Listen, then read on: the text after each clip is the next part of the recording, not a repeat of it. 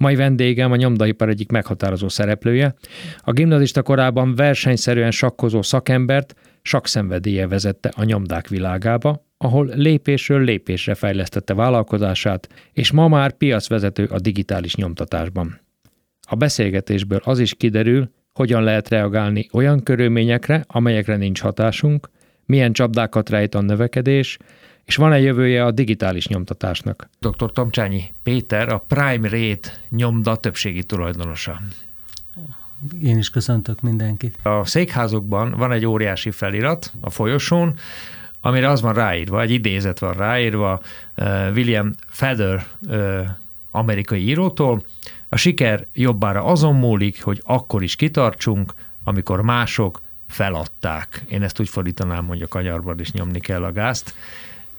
Ez a felirat ott van-e még, és miért van ott? Igen, ez a felirat egyébként ott van, ez a székház egyébként 2000 3-4-5-ben épült, 2005-ben költöztünk ide, és emlékszem, nehéz is visszaemlékezni, mert már ugye több mint 15 év eltelt, hogy a kollégák között csináltunk egy versenyt, hogy mi kerüljön a falra, hogy mi az, ami a mi tevékenységünket, vagy a Prime Rate-et legjobban jellemzi, és több kollega adott be javaslatot. Én már nem emlékszem, hogy kitől hangzott ez el, de ezt nagyon találónak gondoltuk, mert tényleg azt gondolom, hogy ez az egyik legfontosabb dolog, ami miatt ma itt vagyunk.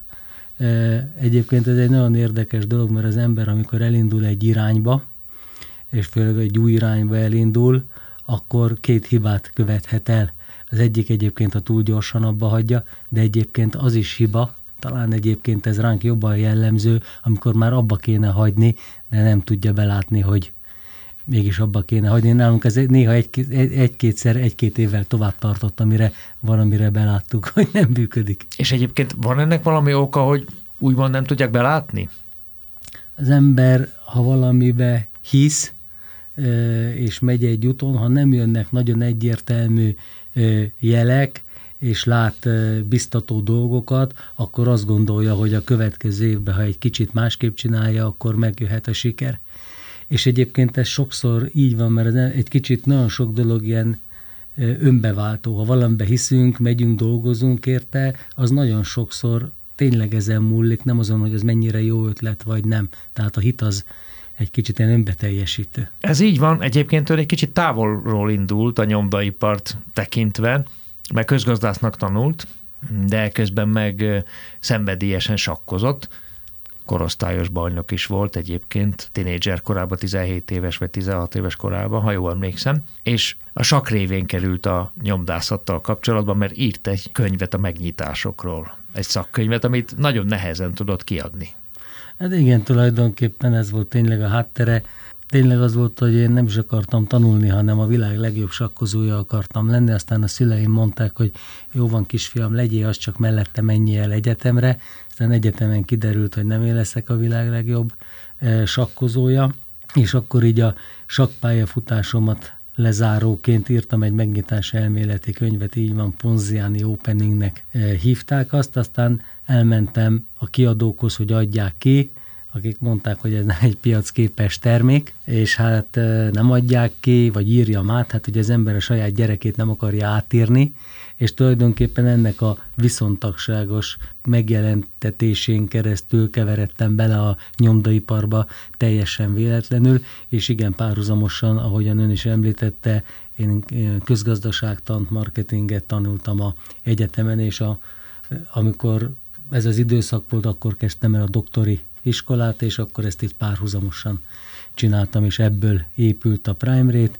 Hát 97-ben, amikor ez indult, akkor én voltam egyedül, egy fővel, mára vagyunk mondjuk 240-e. Azt olvastam, hogy a, a marketing egyfajta családi örökség, mert a, nagy, a nagyapja agrármarketinggel foglalkozott, kertészeti marketinggel, és nem tudom, a sakkozási családi örökség? Vagy ez csak úgy magától kezdte A sakkozás az nem családi örökség. Apukám tanított meg, egyébként előtte fociztam, meg pingpongoztam, aztán uh-huh. ilyen, akkor ilyen általános iskolában, mert én szombathelyen, uh-huh. szombathely mellett nőttem föl, eljutottam ilyen tehetségkutató versenyekre, és ott viszonylag jól szerepeltem, és akkor a pingpong szakosztályból kiraktak, mivel kevés volt a pingpongasztal, és abban nem voltam olyan ügyes, és akkor itt 12-3 éves koromba keveredtem oda a sakhoz, egyébként már későm, úgy, úgy is tenni. Az már későnek számít a sakkozók szempontjából? Minden, minden sportban már későnek számít, ha mm. belegondolunk. Talán ugye 20 évvel ezelőtt, amikor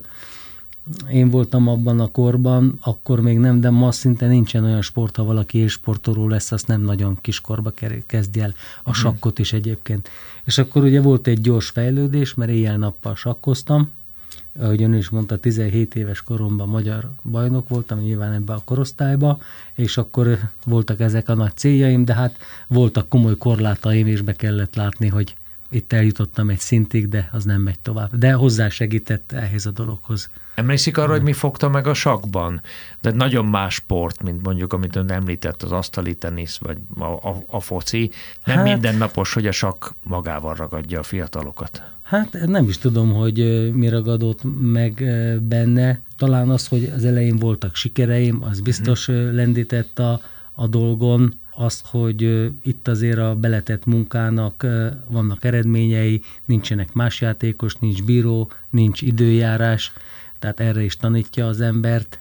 Egyszerűen valahogy úgy nagyon megfogott. Pedig érdekes mondani, a matematikát, meg a fizikát azt utáltam, és van az a sztereotípia, hogy aki jó matekos, az lehet jó sakkozó. Nem voltam olyan különösebben jó matekos, sok bejutottam valameddig. A cégének azt adta, hogy prime rate, ugye ez egy közgazdasági kifejezés, a legjobb ügyfeleknek járó kamatot jelenti. Ez nagyon szokatlan egyébként, hogy egy, pont egy nyomdai vállalkozásnak adta ezt a nevet. Ez Igen, hogy történt? Ez egy megint egy nagyon szép véletlen volt. Mondhatnám, hogy ez valami tudatos dolog, meg a legjobbakat jelenti közvetve, de nem amikor már láttam, hogy nem leszek sakkozó, én elkezdtem 94-től nemzetközi sakversenyeket szervezni. Kőszegen, Szombathelyen, Szentgotthárdon, ott a környéken. Ezek, ezek nagyon rangos versenyek voltak, és ott kellett számlát adni, mert volt nevezési díj, voltak bevételek, voltak kiadások, és ehhez alakult egy cég, egy Prime Rate BT. És ez azért lett Prime Rate BT, mert az a ügyvéd sakkozó barátom, aki volt, kértem, hogy csináljon ehhez egy kis céget, még együtt indultunk, és hát kitaláltuk, hogy legyen ráta. De igazából tök mindegy lett mm-hmm. volna, hogy mi a neve, de hát az a cégbíróságon foglalt volt, már volt olyan nevű mm-hmm. cég, és ez a srác, ez az ügyvéd barátom, olvasott valami angol könyvet, és hát tudom, a Prime Rate, ráta, ráta, a szabad volt, és akkor így lettünk Prime Rate BT, és akkor abban alakult később át azt próbálom felderíteni, hogy mi a kapcsolata a szellemileg a fejben a vállalkozásokkal, mert ugye a, a nagyapja, ha jól mondom, a nagyapja volt, ugye, aki marketing könyvet is írt, tehát nem tudom, beszélgettek-e, vagy tanította-e a nagyapja a marketingről, mm, szóba hát került-e? nem apai vagy anyai ágon jött szorosan. Igen, a nagyapám, azt szokták is mondani, van is egy ilyen díj, hogy ő a, volt a marketing number van. 1973-ban jelent meg a, talán az egyik legismertebb könyve, írt egyébként vagy 25-öt, ez a kertészeti marketing alapjai, tehát 73-ban Igen. akkor jelent meg Tehát akkor még nem volt ez igazán jellemző ez a szemlélet. Hát, hát nem volt jellemző, meg nem is szabadott nagyon ezt mondani. Aha. A piacos kertészet az volt a címe, alcíme a kertészeti marketing alapjai. De tulajdonképpen ő is véletlenül keveredett ide, mert ő Vásárosnaménybe nevelkedett, édesapja Tomcsányi Vilmos pár volt miniszter, nagybirtokos, most, ahol, most a Beregi Múzeum van Vásárosnaménybe, ott nevelkedett a, a nagyon nagy jólévbe, nagyon szigorú neveltetéssel, és utána jött a háború, és ugye elvettek mindent, és keresztül az útját. És ő tulajdonképpen, ő eredeti végzettségében kertészmérnök uh-huh. volt, és próbált ebbe a világba boldogulni, és kicsit ez egy olyan terület volt, amivel mások nem foglalkoztak, és azért ment erre. Aztán, ahogy teltek, múltak az évek, utána a marketingből azért ő a idősebb korára eléggé elment általános kutatásmódszertan irányba, majdnem minden doktori iskolába, az orvosoktól a mérnökökig uh-huh. tanította ezt a dolgot, de ő egy elméleti ember volt. Tehát ő egy nagyon elméleti ember volt, tudományos ember volt. a doktorimat vele írtam, az összehozott minket, nagyon jól, de ő mindig csodálta, ahogyan később esetleg a gyakorlati dolgokhoz konyítottam, én meg csodáltam, hogy ő az elméleti dolgokhoz, meg általában a műveltsége milyen volt, és a apám, ő meg árpa nemesítő volt, és egy kutatóintézetbe dolgozott, uh-huh. azokat nagyon jól tudta, de a gyakorlati üzleti érzéke az, hát mondjuk így, hogy nem volt neki. Érdekes, hogy a, a anyám oldalán, ott az anyai ágon voltak, akik kereskedők voltak, de hát az, az nagyon messze volt, meg nagyon kicsik. Úgyhogy nem tudom, hogy hogy csöppentem ebbe bele, vagy honnan örököltem ezt a képességet, készséget, talán valahonnan régebről, de ezt nem tudom. Azért is érdekes, mert úgy mondta, hogy oké, okay, sakpályafutásával leszámolt, elért egy, egy, egy sikert, nem jutok tovább, és akkor hirtelen átváltott versenyszervezésre, ami szerintem azért nem adja magát csak úgy. Nyilván az ember leszámol egy sportággal vagy egy szenvedéllyel, akkor arrébb megy. Miért jutott eszébe az, hogy akkor versenyeket fog szervezni? Talán azért, mert azért itt a közelében maradtam, akkor még teljesen nem hagytam abba a sakkot, tehát párhuzamosan csináltam, tudtam vele egy kis zseppén szerezni, és valószínűleg ott olyan képességek, készségek kellettek hozzá, ami később ugye ebbe a vállalkozó létbe mm. is előjött. Meg kellett győznöm a szállodát, hogy támogassa a versenyt, Mongóliától Amerikáig kellett szerveznem embereket, hogy jöjjenek el. Ez 12 napig tart egy ilyen verseny, annak meg kellett a kereteit biztosítanom, tehát ez egy picikét már ilyen És honnan tudta mindezt? Volt. Honnan voltak kapcsolatai, honnan tudta, hogy hogy kell csinálni?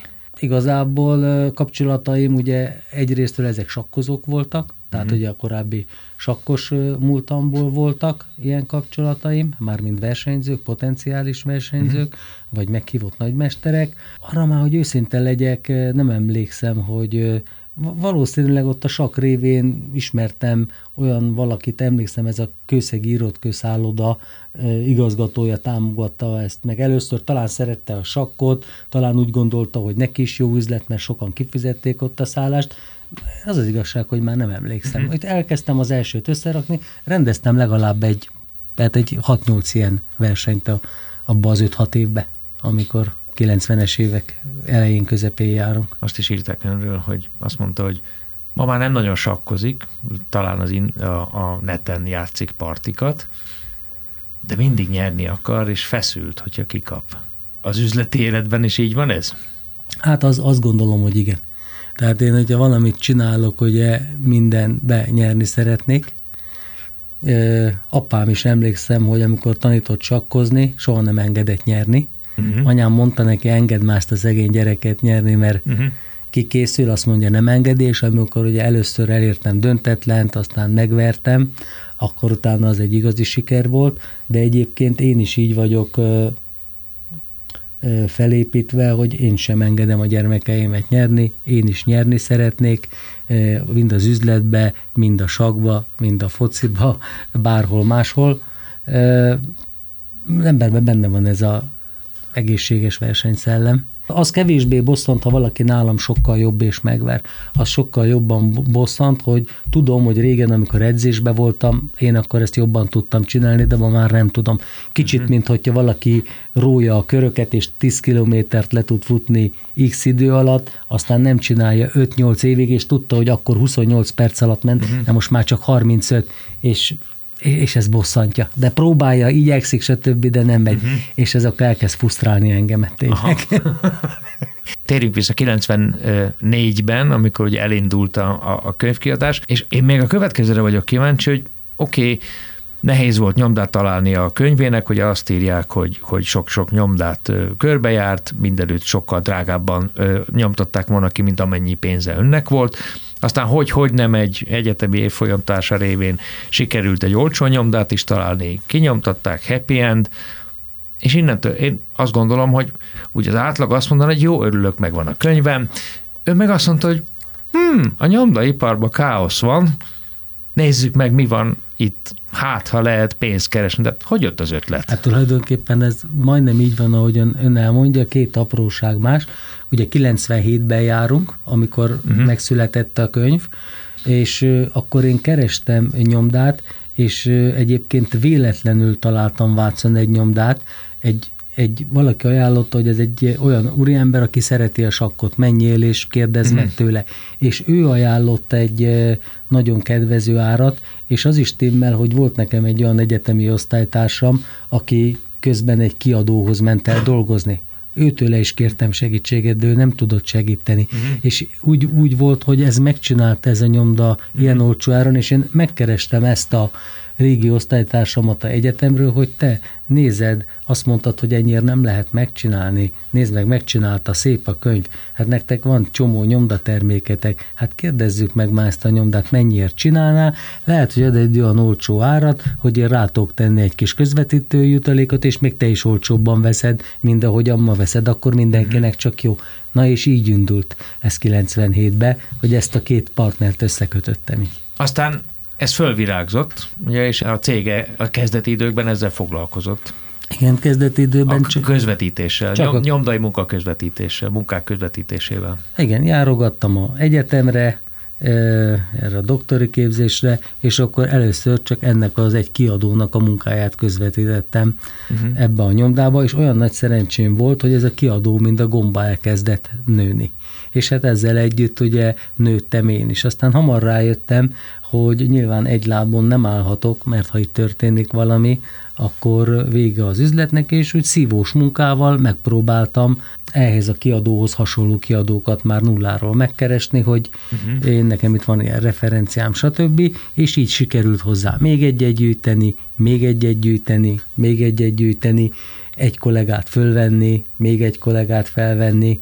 Közben jártam egy kicsit Svájcba, ilyen ösztöndíjjal, akkor egy kicsit távmunkába csináltam, meg kicsit a feleségem segítette ezt akkor csinálni, és így épült tulajdonképpen lépésről lépésre a dolog. Gondolom adja magát az, hogy az előrelátásra a sak tanította meg, hiszen ott gondolom jó néhány lépéssel előre gondolkodnak, és ön szépen itt közvetítette a munkákat a nyomdák között, és egyszer csak vett egy digitális gépet, hogy amikor ez még elég nagy szám volt, tehát ez egy korai technológia.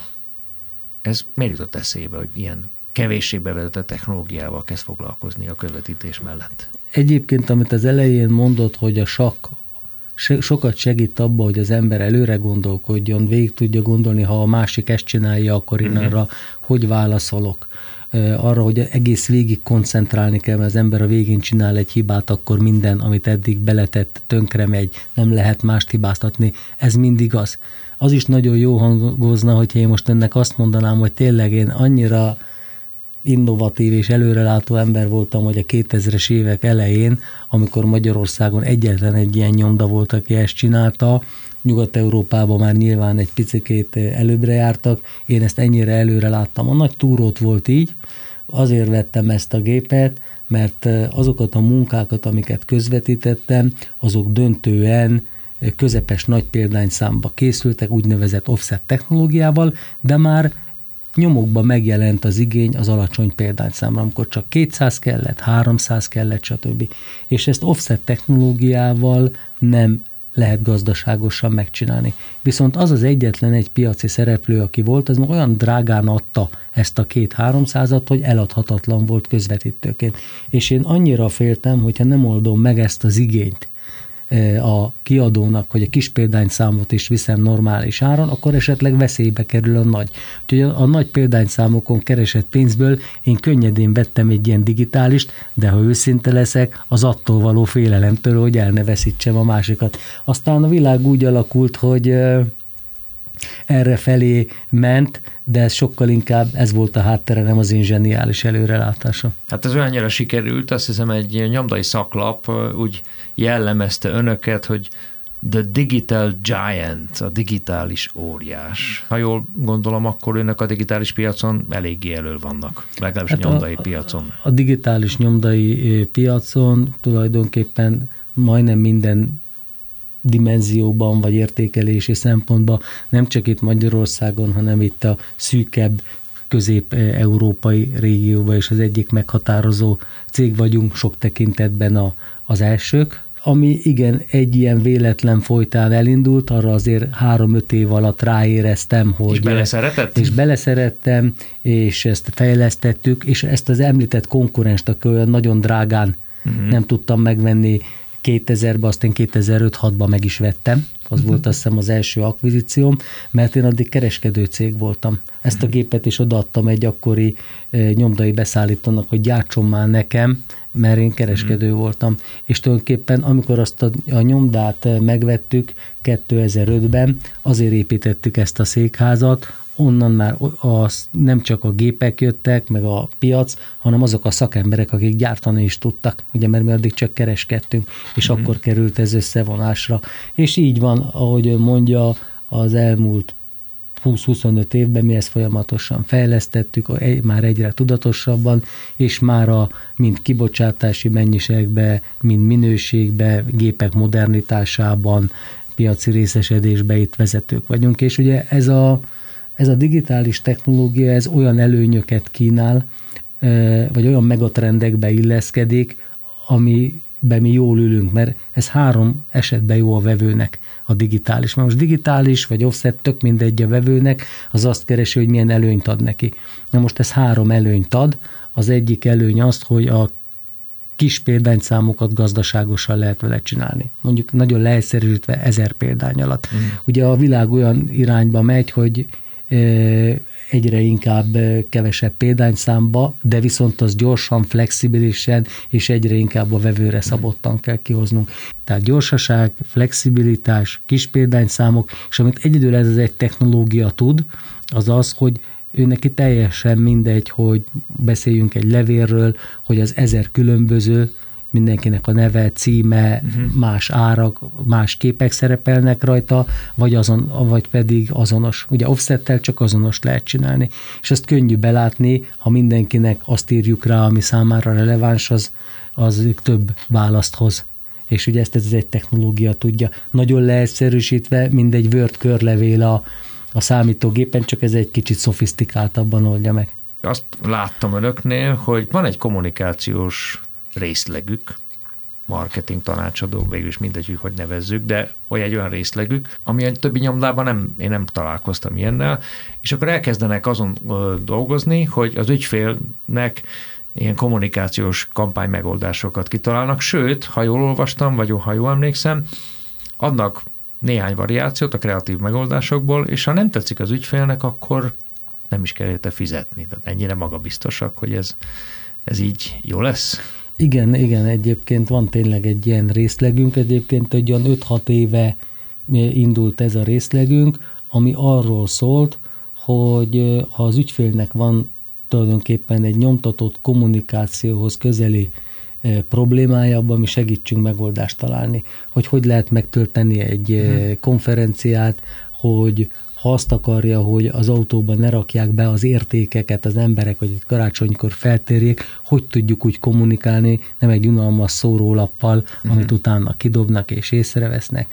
És nálunk ott van, van tényleg egy szűkebb tím, nem is nyomdászok, hanem ilyen marketinges, akik így az ügyfél fejével gondolkodnak.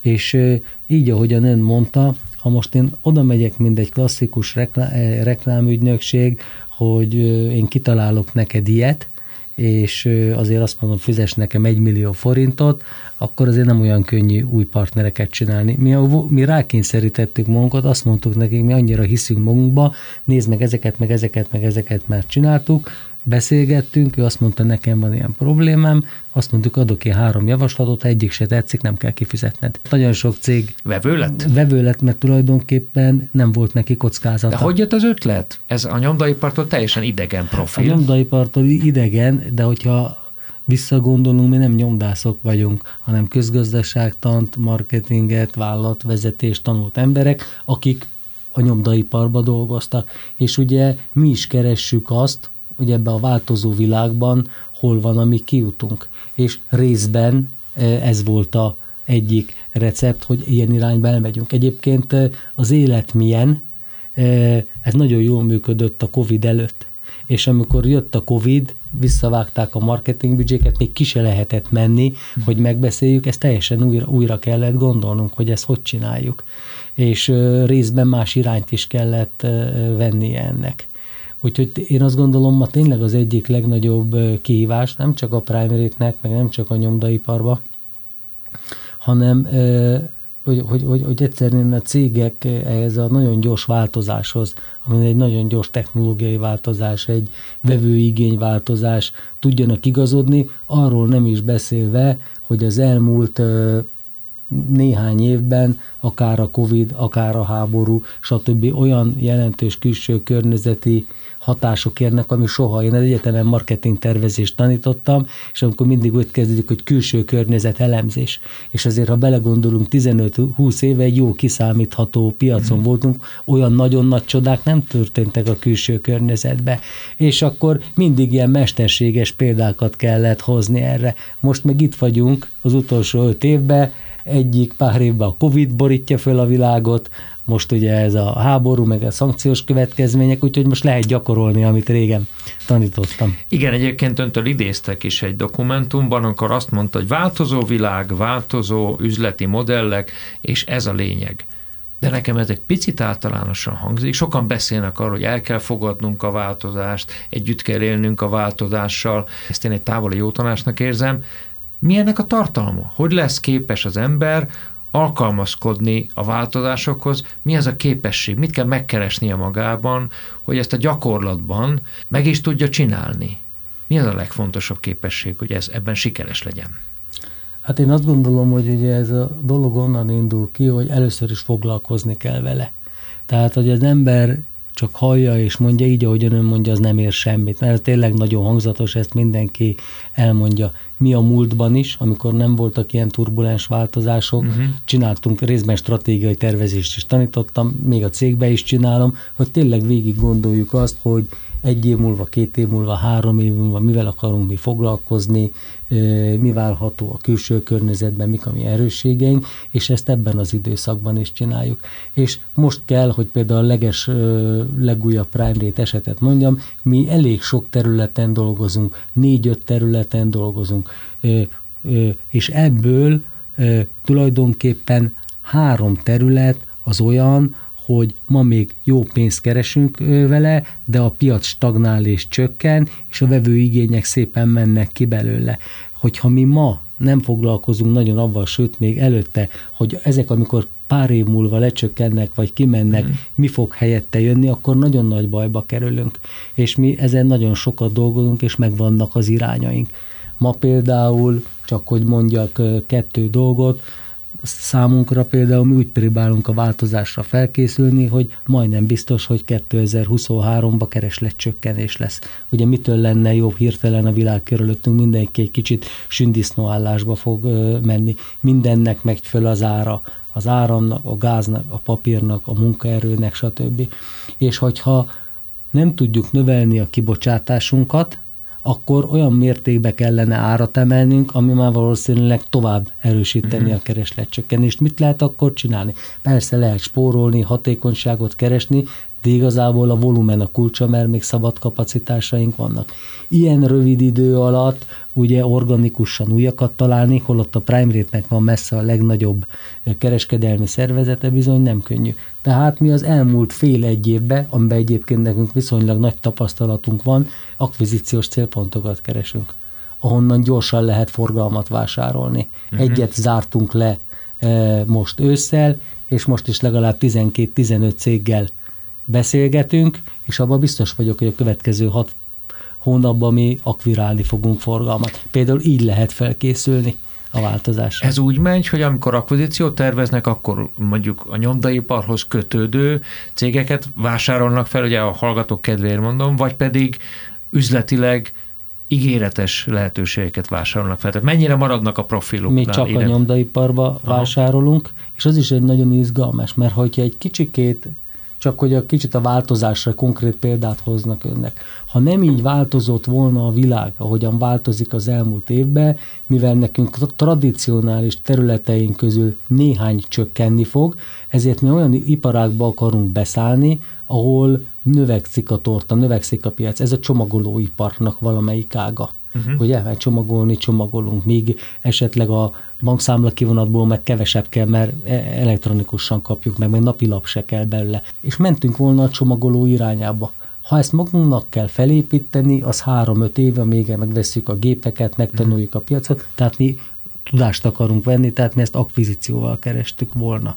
De ez számunkra egy relatíve új terület. Most olyan gyorsan változott a világ, hogy most egy picikét változott a stratégia, most olyan partnereket keresünk, akik ugyanazt csinálják, mint mi, de valamiért nem akarják eh, ezt tovább csinálni, és ő nekik a forgalmukat azonnal integrálni tudjuk a mi gépparkunkba, és egy évvel, másfél évvel eltoltuk ezt a másikat. Mm. Tehát, hogy az ember hogy próbál igazodni, meg egy kicsikét eltolni a dolgokat, olyan dolgok miatt, amire nincsen ráhatása, de viszont így reagálni tud rá. Tehát ilyen cégeket keresünk, de mi nyomdaiparba keresünk, és szinergiát vásárolunk. Ugye a szinergiavásárlás arról szól, hogy a prime rate, meg az a másik, akit megveszünk együtt, hogy lesz az egyből egyből kettő mert jobb lesz a gépeink kapacitás kihasználása, mivel olcsó jutunk új forgalomhoz, mert jó szakemberek átjönnek, nagyon sok lehet ugye a, a szinergia, úgyhogy most ezt keressük rövid távon, aztán jön a csomagolás. Hát ez a terület egyébként meg nyilván az egész működésük azért jó pár aknát is rejt, mert éppen nem mondta egy másik interjúban, hogy az elmúlt évek gyors növekedése nagyobb nehézségek elé állította az ön, a prime rate-et, mint bármi a 25 éves cégtörténet során. Tehát a növekedési válságról beszélünk, most azt hogy tudták kezelni egyébként? És mik a buktatói egyébként a növekedésnek, mert kívülállóként, laikusként azt gondolná az ember, hogy nagyon jó, ha egy cég növekszik, az csak a boldogság forrása. Nem, a növekedésnek rengeteg csapdája van, mert ugye a, a cégnek a különböző képességeinek eh, együtt kell növekedni. Ha az egyik terület nem nő vele, akkor összeborul a, mind a kártyavár. Ezeket azt gondolom, hogy mi még relatíve ügyesen is kezeltük, mi egyetlen egy dolognál lőttem én kicsit túl a célom, mert ezt magamra kell e, vállalni, hogy nagyon sok területen indítottam el e, egy időben változásokat, beruházások, akvizíciók, forgalom, növekedés, és a, ami igazán nehézé tette, az a teljes vállalatirányítási rendszernek a cseréje. Tehát elindult 5-6 ilyen megaprojekt egy időbe, és a vállalatirányítási csere, amikor egy ilyen nagyvállalati szoftverre, megoldásra átáll egy cég, egy középvállalatból, vagy egy kis középvállalatból, akkor az teljesen más gondolkodást, hozzáállást követel meg. És ezek, az, ezek a dolgokat én együtt futtattam. És itt kifeszítettem olyan szinten a szervezetet, hogy ennél, ebben az egy esetben éreztem azt, hogy ott nagyon nehéz volt nekem megfogni a, a gyeplőt, hogy ezt a, ez a sok dolog mind egybe érjen. Aztán szerencsére sikerült, de ez az egy dolog volt a 25 év alatt, amikor úgy éreztem, hogy, hogy egy kicsit elbizonytalanodtam, hogy lehet, hogy kicsit túllőttem a célon.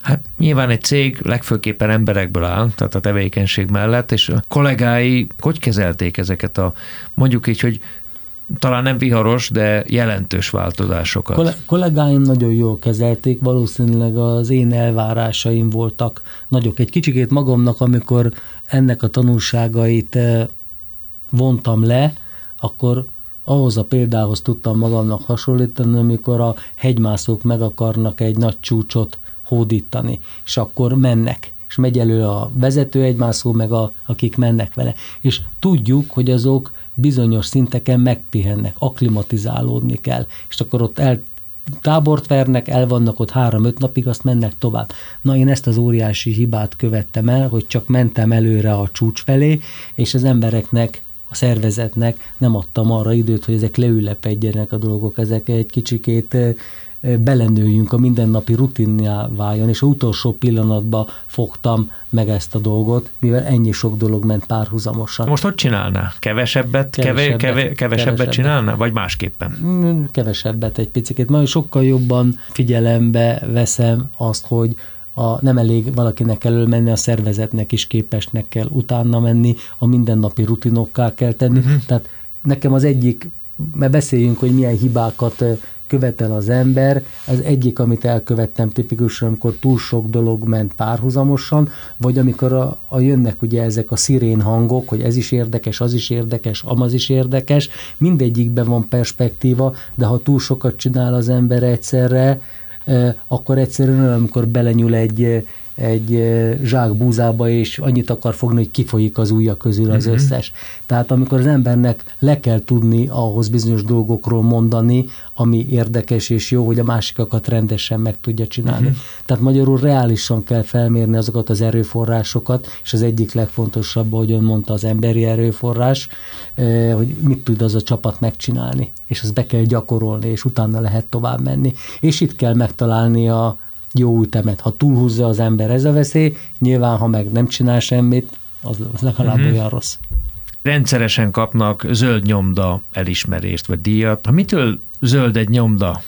Nagyon-nagyon érdekes dolog ez a fenntarthatóság, meg környezettudatosság. Talán inkább beszéljünk fenntarthatóságról. Ez az én véleményem szerint egyik olyan nagyon erős megatrend, hogy ö, meg kell találnia például a nyomdának is ebben az útját, mert azt gondolom, hogy most felnövekvő generációk a 5-10 év múlva, de még lehet, hogy hamarabb, ez az egyik nagyon fontos versenytényező lesz akár ez a CO2 naturál, neutrál, eh, meg az összes többi dolog. Az ő döntéseikben ennek nagyon fontos szerepe lesz. Angliában vannak versenytársaim, összejárok velük, ott már például két árat ad ki, nagyon sok nyomda. Az egyik a magasabb ár, a környezettudatos, azt írja, hogy ez ilyen CO2 neutrál, a másik meg a hagyományos, és csomó vevő a drágábbát veszi, mert elhiszi, hogy akkor ezt így csinálja uh-huh. meg.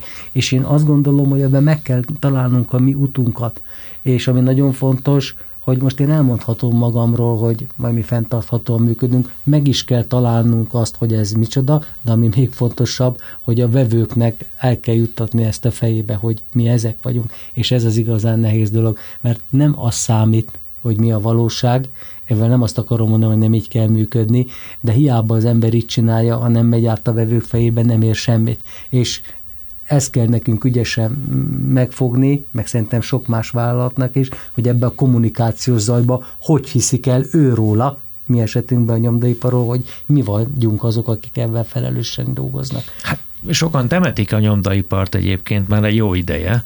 Ö, ö, nyilván nem, nem ezek közé tartozik. Mivel védi meg a nyomdaipart? A nyomdaiparnak... Honnan, honnan van benne potenciál? Mi a potenciál benne? A nyomdaipar egyébként, tehát sokaknak, ha messziről ránézünk, nagyon sok területe egyszerűen csökken, vagy el is fog tűnni. Tehát kiváltják olyan más kommunikációs csatornák, ami ezt nem teszi moderni. És a mi feladatunk az, hogy megtaláljuk a nyomdaiparba azokat a területeket, amire a jövőben is van kereslet. Vannak ilyenek? Ha, rengeteg.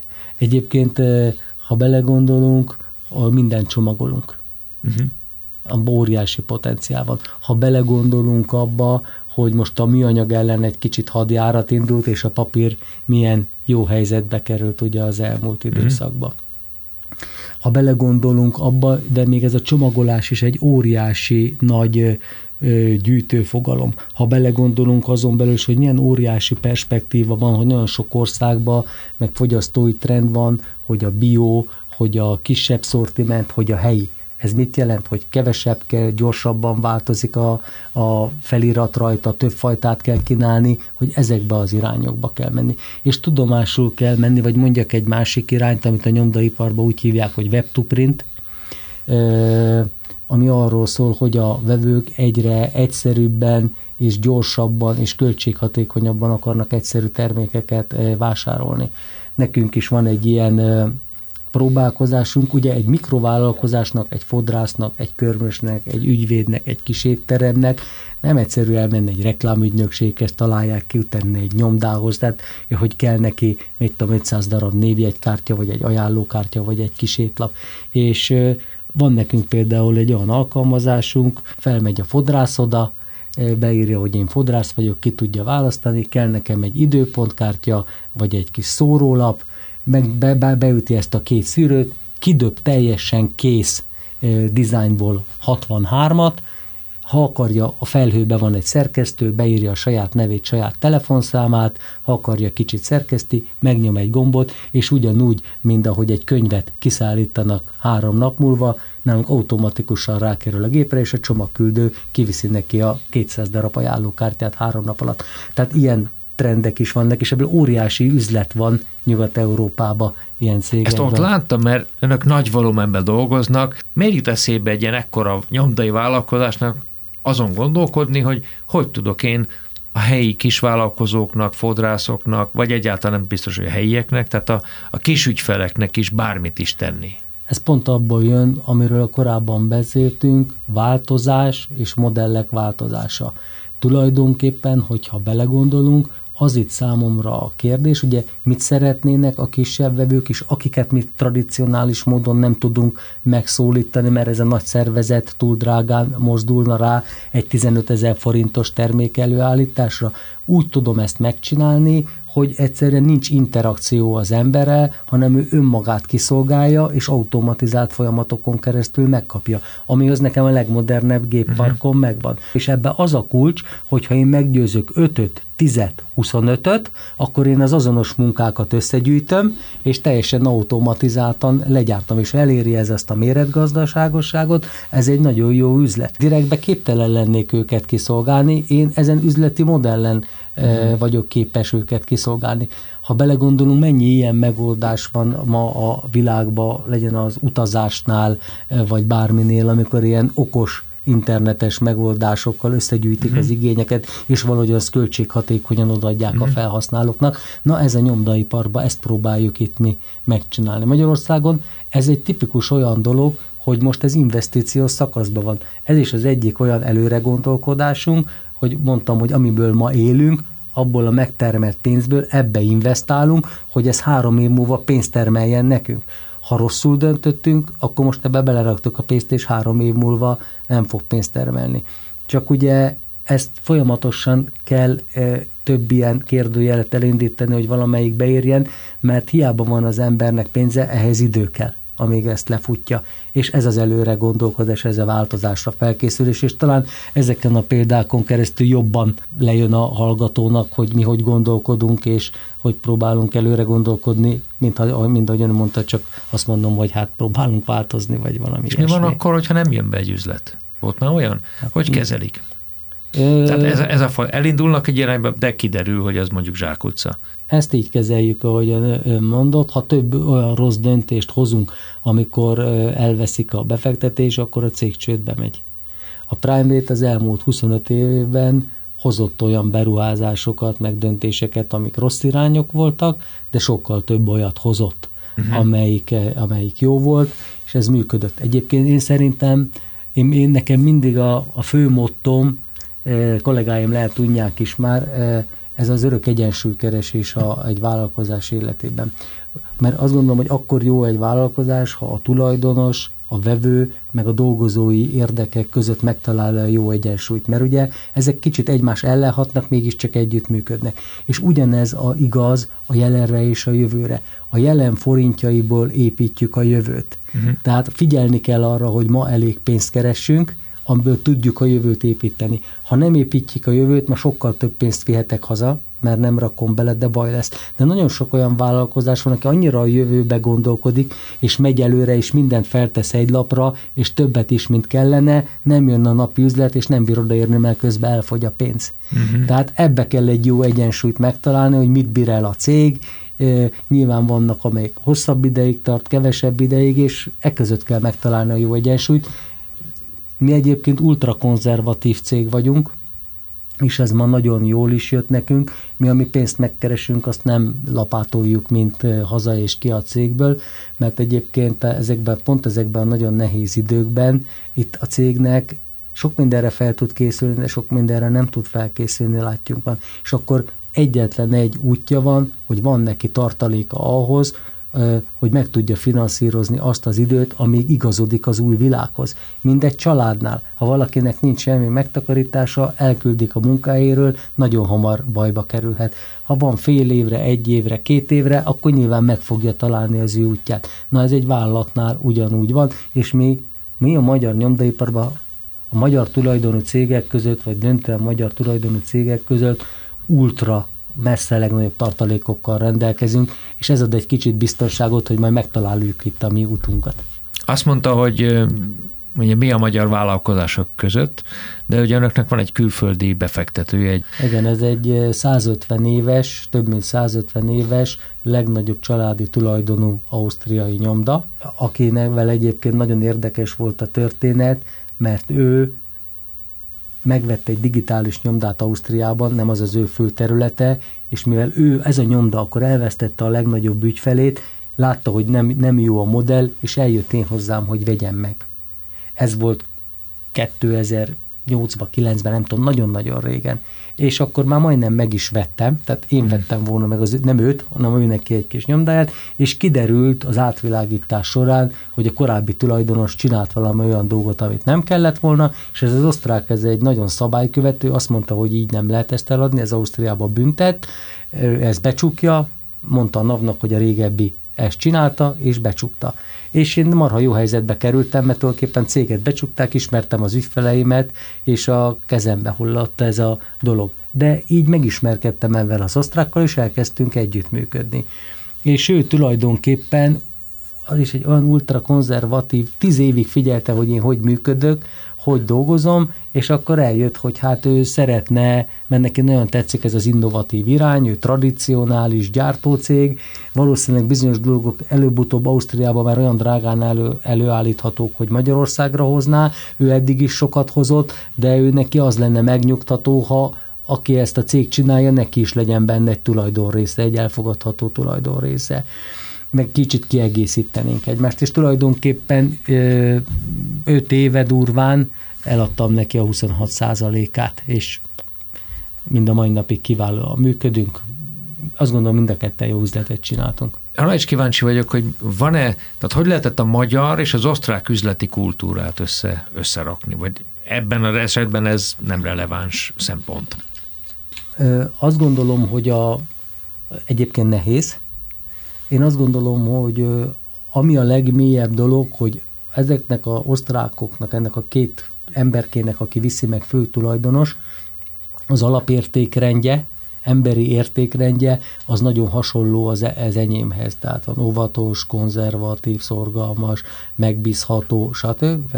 Megbízható, ezek stimmeltek, és viszont az nagyon érdekes, hogy én egy relatíve innovatív vagyok, ők meg egy nagyon nehezen döntéshozók, stb. De mivel ennyire bíztak én bennem, meg az alapértékek rendben vannak, itt tulajdonképpen azt mondhatom, hogy én viszem a céget, már én erősködöm, hogy néha beszéljünk, boldogok, mert jók a számok, mm. szeretnek velem beszélgetni, és kicsit tudja, úgy látom, mint a, mint a, a szülő, aki egy kicsit a gyerekében látja, hogy megcsinálja, ő mindig vágyott olyanra, de ő nem tudja ezt csinálni jól, és egy kicsikét itt én nekem kell megcsinálni, de ő is kicsit ebbe kiéli magát. Uh-huh. És persze az ő cégének is jó ez. De egyébként nagyon érdekes, mert például az osztrákok ezek olyanok, hogyha azt mondják, hogy talán, az azt jelenti, hogy nem, vagy majd meggondolom. És az elején ezt nem tudtam. Ezt mindig mentem. Hát azt mondtad, hogy, hogy talán átgondolod. Hát jó, de még kell egy kis idő. Hát most már megtanultam, az azt jelenti, hogy nem, csak udvarias. Igen, egyébként az üzleti képzésekben ez az üzleti nyelv, üzleti pszichológia, ez, ez tárgy, és és érdekes, hogy az ember így tanulja, és azt mondja, hogy igen, ez valami elméleti dolog, de hát a valóság az, az, az ez. Olvastam egy érdekes történetet, hogy a Graphisoftnak még a működésük, azt hiszem korai szakaszában kellett valami japán feliratot gyártani egy üvegborra, egy tokai borra, és akkor aztán gyorsan megcsinálták, de aztán elkavarodott, és önök jártak utána a hétvégén zárva tartó futárcégnél, hogy hol is van ez, a, ez az üveg, és ma már nevetnek rajta, mm, de akkor azt mondta, hogy nem volt annyira vicces az adott szituáció, de hogy ennyire utána mennek ügyeknek? Nekem ez a történetből ez a kérdésem, hogy, hogy ha mondhatták volna a grafiszoknak, hogy bocs, hát én feladtam, ott van a futárcégnél, ott a hiba, ehelyett önök elkezdték fölzavarni a céget, és csak előkerítették az üveget, tehát nem hagyták annyiban. Hát igen, ez egy nagyon régi történet, már biztos, hogy volt egy 20 éve. Nyilván, amikor egy ilyen kis közvetítő cég megalakul, akkor a legnagyobb erőforrása, meg amivel jobb, jobb tud lenni a többinél, mivel nincs tőkéje, nincs speciális know az az odafigyelés, meg odaadás, amit meg tud tenni az ügyfelek. Hát ez egy 2004-es történet. Na, hát akkor ezt jól, jól gondolom, és ezt meg is tettük, mert nekünk az egy eh, fontos, nagy potenciálú ügyfél volt, de általában is próbáltuk megtenni. Ez volt akkor, ami megkülönböztető erőnk. Ebben voltunk jobbak, mint az összes többiek.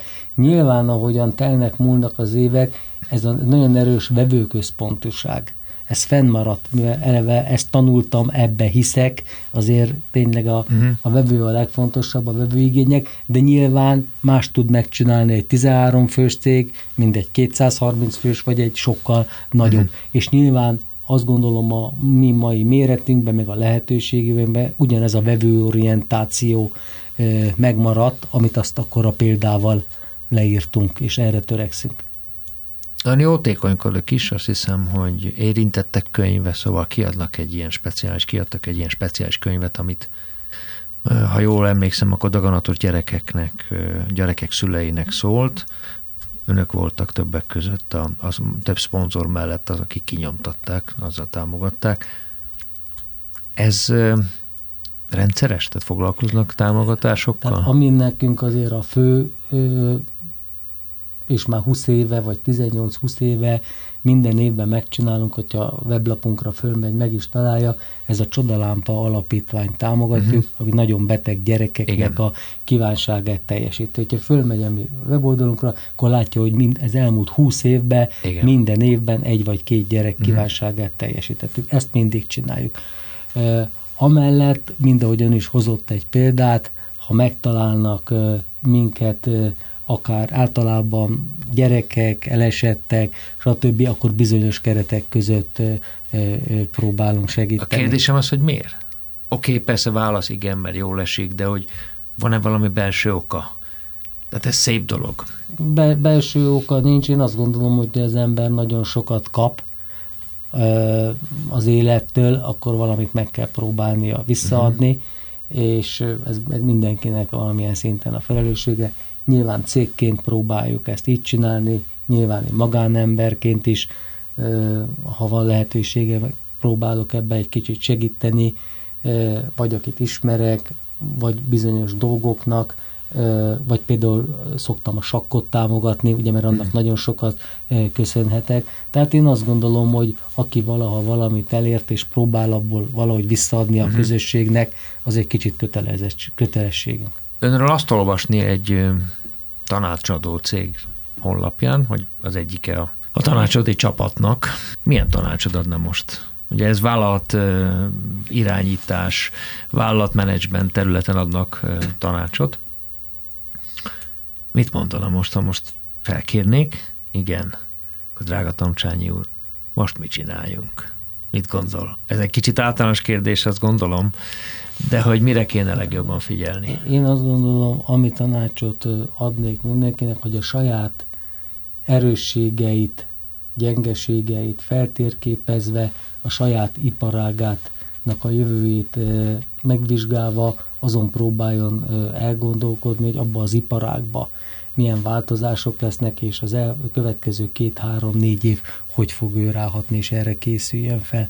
Mert én szerintem, amiről már korábban is beszéltünk, a vevői igények olyan gyorsan fognak változni, hogy aki erre nem készül fel, és nagyon belefeledkezik, és nem dönti el, hogy ő merre megy, és beszéltünk róla, hogy nem egyetlen igaz út van, hanem több is jó lehet, akkor utána könnyen azon találhatja magát, hogy elment mellőle a piac, mást kérnek a vevők is, már nem lesz ideje ehhez igazodni, és ez teljesen mindegy, hogy ő a világ legnagyobb cége, vagy a Magyarország legnagyobb cége, vagy egy kis középvállalkozás, mindenkinek a saját szintén, én, én ezt javaslom, hogy ezen gondolkodja. A prime rate az most ott van egyébként, ahol ön mondjuk 15 éve, 20 éve szerette volna látni? Az az igazság ebben megint, hogy nem gondolkodtam én 15-20 éve azon, hogy a Prime Late hol lesz 15-20 év múlva. Jó hangzana, ha azt mondanám, hogy igen vagy nem, de tulajdonképpen reálisan ö, olyan három évre, négy évre tervezünk előre, egy évre nagyon pontosan, és két-három évre meg a fő irányokat. Ha visszagondolok, azt gondolom, hogy örül lettem volna 15 évvel ezelőtt, hogyha itt vagyok, mint ma. És mit gondol, mi lesz a következő néhány évben? Ugye azt mondta, hogy egy évre nagyon precízen számokban akár, néhány évre előre tekintve. Megoszt velünk néhány gondolatot erről? A következő néhány évre. Hogy mi hol leszünk, vagy hogy hol lesz a világ? A, mind a kettő. Hát, ö, azt gondolom, hogy ö, egy kicsit mind a kettőnkre ö, igaz, mind a világra, mind a mi kisebb vállalkozásunkra, hogy nagyon bizonytalan időket érünk, és talán ez a kérdés, ez ma a legnehezebb, látva hmm. az elmúlt három évet, meglátva, hogy mi miben vagyunk, és itt most voltam egy, egy, egy rendezvényen, ahol nagyvállalatok, meg országok vezetői is voltak, és mindenki elmondta, hogy ilyen gondolatok mellett, ilyen irányba próbálja a stratégiáját építeni, de lehet, hogy egyszerűen fölül fogják írni azok a változások, amire uh-huh. nincsen hatásunk, és utána ahhoz kell uh-huh. igazodni. Az én kis prime rate életemben azt gondolom, hogy most 2023-24-ben ezeket a változásokat kell túlélni, illetve túlélni biztos túléljük, mert annyi tartalékunk van, de olyan normálisan túlélni, uh-huh. amiben ez az akvizíciós stratégia van. Ha meg még egy-két évet előre gondolkodok, nekünk a legfontosabb feladatunk az, hogy hogy nem ezek a külső környezetből táplált változások, mint a háború, meg a szankciók, hanem inkább a vevői e, e, igények változásából való dolgokat nak meg tudjunk felelni, és úgy átalakítsuk a portfóliónkat, hogy olyan termékeket, szolgáltatásokat uh-huh. adjuk, amire majd három-öt év múlva szükségük van a vevőknek, mert ha azt csinálnánk, amit ma csinálunk, három-öt év múlva azt gondolom, hogy elkezdenének jönni a nehézségeink. Ez gyökeres változást jelent, ha jól értem? Ez egy, viszony, ez egy viszonylag gyökeres változás. Új, új üzletágokat kell találni, legalább egy komolyat, egy komoly lábat. Dr. Tomcsányi Péter, nagyon szépen köszönöm a beszélgetést. Én köszönöm. A dzsungelharc mai története véget ért. Vendégünk dr. Tomcsányi Péter a Prime Rate nyomda többségi tulajdonosa volt. Egy hét múlva ismét itt leszünk, és egy újabb arcot ismerhettek meg a magyar gazdaság sűrűjéből. Köszönöm, hogy velünk voltatok, Réta Igort hallottátok.